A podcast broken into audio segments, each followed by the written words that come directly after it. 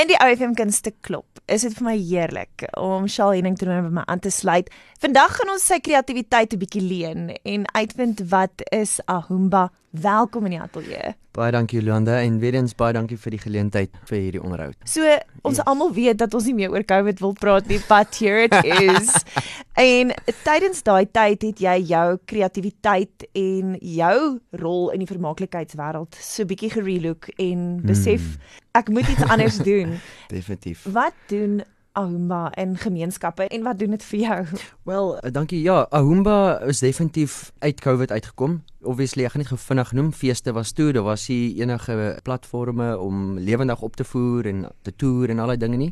So het ek gewonder wat kan mens maak met mense se skills wat mens klaar het en dit anders te aanpas om nog steeds te kan oorleef soos dit ons almal weet 'n uh, realiteit is. En ja, ek wil dankie sê vir dit. Dit is waar Ahumba toe ontstaan het. So Ahumba Ons spesialiseer in werkswinkelopleiding, langtermynprogramme, korttermynprogramme in drama en teaterkunde opleiding, drama and theatre arts training, employee development, community building en social upliftment. So basies gebruik ons ons drama agtergrond om op klomp verskillende maniere interdissiplinêre awareness te create, mense te leer van van hulle self, van asemhaling, van trust, problem solving.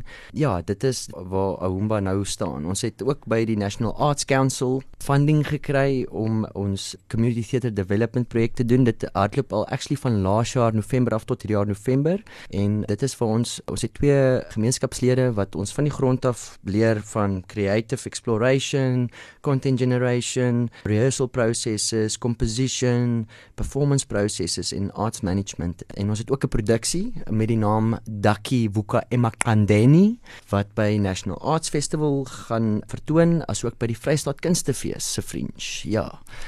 Shaal Henning sluit by my aan vandag. Ahumba, soos jy kan hoor, is 'n plek waar jy kan gesels met kundiges wat in jou space of jy 'n beginner is en of jy 'n besigheid is of selfs by 'n skool kan kontak maak met hierdie ouens en jouself kan upskill en miskien het jy 'n hartklop vir die kunste en drama maar jy weet nie eintlik waar om te begin nie. Dan voel dit vir my is dit die hmm. beginpunt. Ek dink definitief dit sal 'n beginpunt wees want ons slogan is ook inspiring growth So in alle aspek wat ons met enigiets betrokke is, is daar nie waarde dan raak ons nie betrokke met dit nie. En die waarde in daai sens, ek weet dit is baie subjektief, maar dit gaan oor is dit die moeite werd vir Ahumba en vir wie ook al wat saam met Ahumba betrokke is en dit moet 'n wen-wen vir almal wees.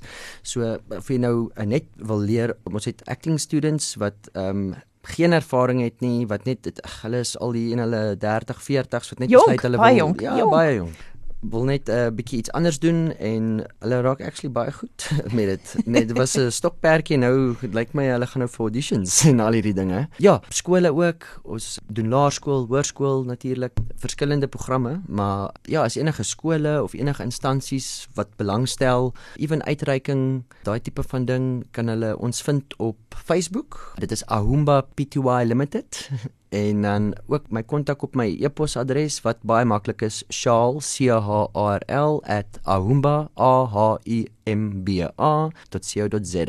So ja. voor ek jou groet, vertel my net vinnig so 'n bietjie van jou collaboration wat jy tans aan het. Jy het genoem dat jy interdisciplinary werk doen.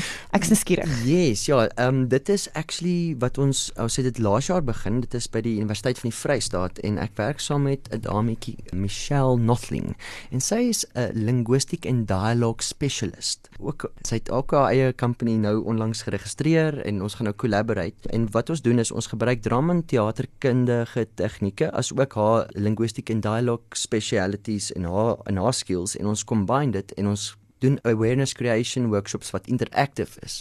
Vir studente leer van consent culture, waar hulle leer van GBV, um gender based violence en dit is nie net 'n lecture of 'n uh, informational nie. Hulle engage letterlik met om voorbeelde uit te leef en maar obviously word hulle mooi ingelei in dit in.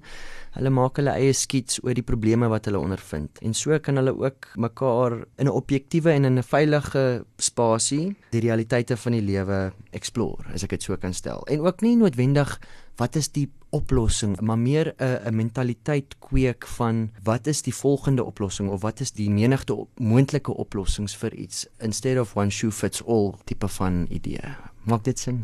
Absoluut, absoluut. Shaal Henning kuier by ons in die IFM Kunste Klop en as jy meer wil weet oor Ahumba, die besonderhede is nou aanlyn ifm.co.za. Gaan klik op lifestyle en dan sal jy sien is die IFM Art Beat. Shaal, baie dankie vir die Baie lekker dankie, kuier. Jolanda, ek waardeer dit ongelooflik baie en sien baie uit.